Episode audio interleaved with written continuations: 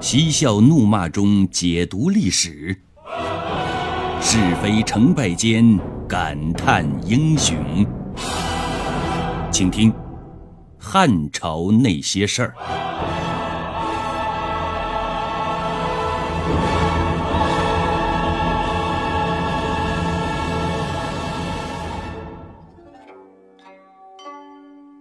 刘秀的大姐刘皇被封为湖阳公主，但是呢，她还是整天的郁郁寡欢，因为中年丧夫。刘秀为了给大姐解忧，自然想给她再找一个如意郎君。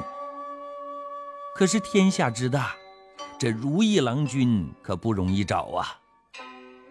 为了试探大姐的意向，刘秀一有空就往大姐那儿跑。聊家常，看看大姐对哪位大臣最有意思。刘秀这招投石问路很管用，从大姐的嘴里边套出来了。他对朝中的大司空宋弘很是满意。大姐相中宋弘了，那是因为宋弘有两大优势：第一是长得美，美到了什么程度呢？《资治通鉴》上的话是这么说的：“宋公威容得气，群臣莫及。”这宋弘长得太帅了，那简直帅呆了呀！满朝的大臣没有人能比得上他的。第二是能力强，这个能力体现在自身能力和善于用人上。身为大司空，宋弘在治国上很有水平。国家在他的治理之下是井井有条、铿锵有序，还善于用人。宋弘推荐的一个叫桓谭的才子当朝为官，这桓谭不但才华横溢，而且还弹得一手好琴。为了展示自己的才华，他常常毛遂自荐给刘秀弹琴。刘秀原本对琴声并不感冒。但是听了几次之后呢，就被他优美的琴声给迷住了。从此，他常常叫桓谭来弹琴。宋弘听说之后，把桓谭叫到自己府上。桓谭原本以为宋弘一定会夸奖自己，结果他刚一进门，就遭到宋弘一顿噼里啪啦的训斥。你知道错了吗？啊？我没弹错呀。桓谭心里边纳闷啊，我最近弹的琴都没有错误啊。你非要我来检举你吗？桓谭是个聪明人，话说到这种地步，自然知道宋红话里的意思了，于是不再争辩，马上改口：我错了，这就改，我马上改，我时时改，刻刻改。知错能改，善莫大焉。桓谭出来了，他是满头大汗。那下次刘秀叫自己弹琴，是弹还是不弹呢？弹，会遭到宋弘的封杀；不弹，皇命不可违呀。过了不久，刘秀在朝中搞大型宴会。桓谭本来有意回避的，但是刘秀不但把他列入宴会人员名单，而且还点名叫他弹琴作乐，以助酒兴。桓谭是走又不能走，推脱也不能推脱，只好赶鸭子上架，硬着头皮上阵了。可是他身在弹琴呢，心却在宋弘的身上，手在弹琴。眼睛却一直盯着宋弘看，诚惶诚恐之下，琴声自然就严重走调了，就跟刚学弹琴的人一样。桓谭由天籁之音变成了天籁之音，刘秀很是惊讶呀，就问这是怎么回事桓谭嗫嚅着，不知道怎么回答了。这时候，宋弘挺身而出，大步走到刘秀跟前。把脑袋上边的乌纱帽摘下来了，跪在地上。臣有罪。就在刘秀惊愕的时候，宋弘说出了罪从何来。我之所以推荐他，是因为爱惜他的才华，希望他能为君王分忧解难，而他却给朝野带来了一股音乐风。现在是治国安邦的时候，而不是享受的时候。我推荐人一时失察，犯了大罪呀。刘秀一听，有道理呀。朝中天天歌舞升平的，也不是什么好事儿。那是亡国之君干的事儿啊！想到这儿，刘秀赶紧扶起宋弘，深深的鞠了一躬。以后我不再沉溺于音乐了。很显然，如果说胡杨公主是白富美，那么宋弘就是高富帅。现代高富帅往往会博得众多女生的青睐。在恋爱婚姻当中获得成功，几乎每个男人都想成为高富帅，而不是矮丑穷。但现实是残酷的呀。对一些男人而言呢，高富帅是个心酸的词儿啊，因为无论外形、财富还是学历，屌丝都很难望高富帅的项背。屌丝只能收获呵呵了，而高富帅。收获女神一点都不费功夫，因为胡杨公主很中意宋弘，因此这位高富帅要想收获女神胡杨公主，只需要一个微笑，一个点头，就足以了。可是啊，千金难买一笑，万金难敌一头。宋弘会微笑着点头吗？刘秀听说大姐相中的是宋弘，自然很高兴，马上派人去试探宋弘的心意。本着皇帝的女儿不愁嫁的原则，皇帝的大姐自然也不愁嫁。对一般人来说，既然人家黄姐相中你了，那是你上辈子修来的福气，自然就欢欣鼓舞的答应了。可是呢，宋弘却是个例外。他拒绝微笑，拒绝点头，理由是：“我已有家室。”刘秀一听这个理由就好笑啊，有家室有什么关系啊？朝中文武大臣哪个没有三妻四妾的呀？于是呢，他马上为大姐和宋弘安排了一场宫廷版的相亲。当然了。本着皇姐应该矜持的原则，刘秀在宫殿里摆了一个屏风，让大姐坐在屏风之后，进行隔着屏风的相亲。这场相亲是惊世骇俗、动人心弦。刘秀显然是精心准备了，一开口就给宋弘下了套了：“爱卿啊，最近我在书上看到一个词语。”不晓得是什么意思，你能帮我解解惑吗？宋弘就回答了：“臣虽然才能有限，但知无不言，言无不尽。”刘秀又问：“贵一交，富一妻，这个谚语是什么意思呢？”哦，臣孤陋寡闻。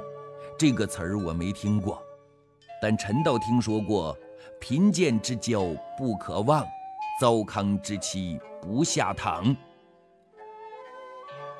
短短的两句对话，宋弘显然意识到了什么，很鲜明地表达了自己的爱情观点：贫贱时的朋友才是真心朋友，一辈子也不能相忘；患难时的妻子才是真心相爱。一辈子也不能离弃。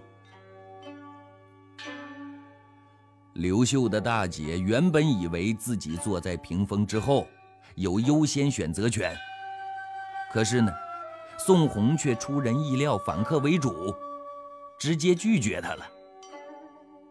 要不要再给大姐一次表白的机会呢？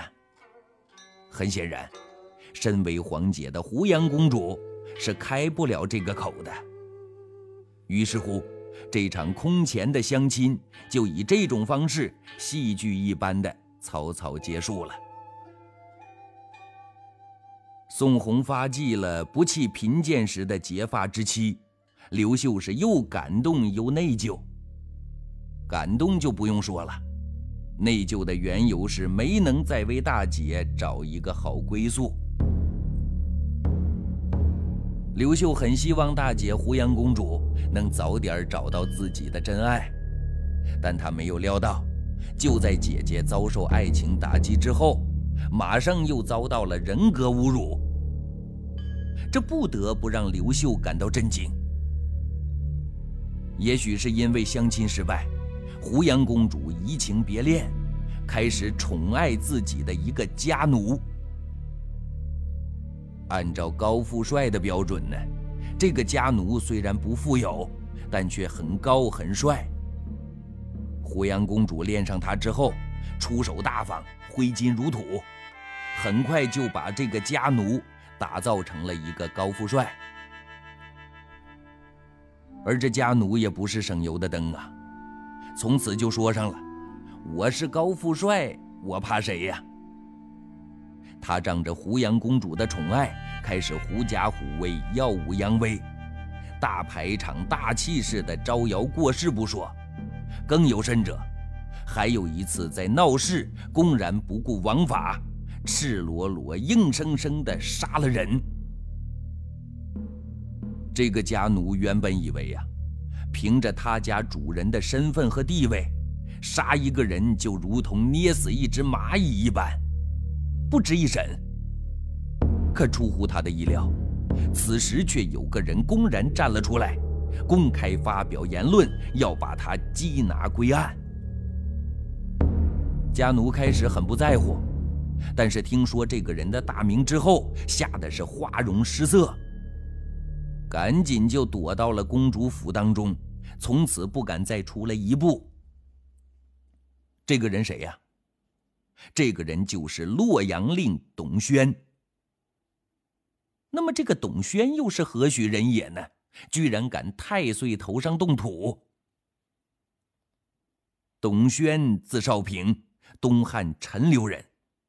他少年时就学识渊博，精明能干。后来因为很得大司徒侯霸的器重，推荐他担任北海郡相。董宣上任之后，不畏强权，秉公办事，很快就干出了成绩，获得了“董晴天”的称号。当时郡中武官公孙丹仗着自己是豪门大族，为所欲为，横行霸道。董宣看在眼里，恨在心里。有一次，公孙丹家里盖房，请来一个看风水的。风水先生说。应当在房基下面埋一个人，可以大吉大利。就是这句话，竟然引发了一场血案。在破土动工之前，丧心病狂的公孙丹竟然让儿子把一个过路的行人给杀了，把尸体埋在了房基底下，以求逢凶化吉。可是啊。公孙丹的这个举动，非但没能够逢凶化吉，反而惹祸上身。董宣知道这件事之后，是二话不说，立即派人把公孙丹父子缉拿归案，斩首示众。公孙丹的手下不服，纠集了三十多人，拿着兵器要找董宣算账。董宣知道这伙人平时倚仗公孙丹的势力，横行霸道，欺压良善，个个都是罪大恶极之辈。于是下令把他们全都逮捕入狱，并且全都斩首示众了。这件事激怒了董宣的上级青州太守。公孙丹以前经常贿赂青州太守，说白了。这个青州太守就是公孙丹的保护伞。公孙丹和青州太守有钱权交易的关系链现在公孙丹就这样被董宣打压下去了。青州太守自然也不是省油的灯，马上站出来，分三步走。第一步是恶人先告状，他写了一纸颠倒黑白的告状书，告到刘秀那儿。毕竟董宣是刘秀钦点的北海郡相，对他动手呢，得有理由和借口啊。然后不等刘秀回信，就使出第二步，先下手为强。把扫黑大队长董宣捉拿归案，并且打入了死牢。最后，也学董宣以其人之道还施彼人之身，快刀斩乱麻，直接把董宣送上了断头台。据说当时和董宣一起被押上断头台的有十多个人，董宣被排在了第二个行刑。也许是青州太守觉得把董宣放在第一个行刑太过于引人注目了。总之，董宣遇到青州太守是不幸的，但也是幸运的，因为正是这个牌位，才上演了电影里经常看到的刀下留人那精彩的一幕，从而保全了董宣的性命。原来啊。刘秀接到青州太守的状纸之后，很是重视。他通过全方位的调查研究，认为尽管董宣不分轻重，全部处死的做法不当，理应治罪，但又觉得董宣是个难得的人才，不畏权势执法如山，于是决定宽恕他，再派人火速去救董宣。而特使来的也正是时候。刀斧手就要砍向董宣的时候，特使一声暴喝，刀斧手手中的刀挥在半空，就像被使了定身术一般，定住了。原本视死如归的董宣就这样脱离了虎口，命是保住了。鉴于这件事这么一闹，北海郡是待不下去了，于是刘秀将董宣调至怀州。任怀州令，治安不好的怀州很快就变成了一个风清气正的州县，刘秀对他也赞赏有加。由于江夏遭贼寇侵扰严重，老百姓苦不堪言，刘秀就任董宣为江夏太守，江夏很快也来了个风清气正。都说上梁不正下梁歪呀！现在居住在洛阳的皇亲国戚，因为背景足够大，权力也足够大，大多数都骄奢淫逸、专横跋扈。别的不说，就连他们的家奴也是狗仗人势、胡作非为。刘秀看在眼里，急在心里。刘秀想。洛阳城是全国的首都啊，首善之区。这么搞的乌烟瘴气怎么行啊？就想好好治理一下这股歪风邪气。可是连换了几个地方官都管不好，长此以往这么下去，那可不太好。于是他准备选拔一个得力的官员担任洛阳令。选什么样的人呢？他想，这个人必须得不畏强暴，不怕权贵，敢于严格执法。他思来想去，忽然间想起来一个人，这个人就是董宣。于是又把董宣调进京城，任洛阳令。董宣到任之后，没有辜负刘秀的期望，上任伊始。就大刀阔斧地处决了几个为非作歹的豪强。可是呢，很快就遇到了一个大难题，这就是刘秀的姐姐胡杨公主的奴仆在外边公然杀人犯法的事儿。董宣想，要是胡杨公主的奴仆杀了人就不治罪，还怎么能治理好京城的治安呢？但是按照当时的法律，他是不能贸然到胡杨公主的府里去抓人的。于是呢，他就带着捕快，天天在公主的公寓门口蹲点儿，以求来个守株待兔。功夫不负有心人，董轩终于等到了鱼儿上钩的时候。这天，胡杨公主要到外边去兜风，就坐着马车带着杀人的那个奴才出来了。那个奴才心想啊，有胡杨公主在，肯定不会有什么危险呢。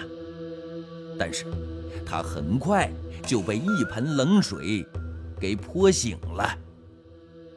泼冷水的人是董轩，这个家奴还没看明白怎么回事呢，手上就多了一副冰冷的手铐。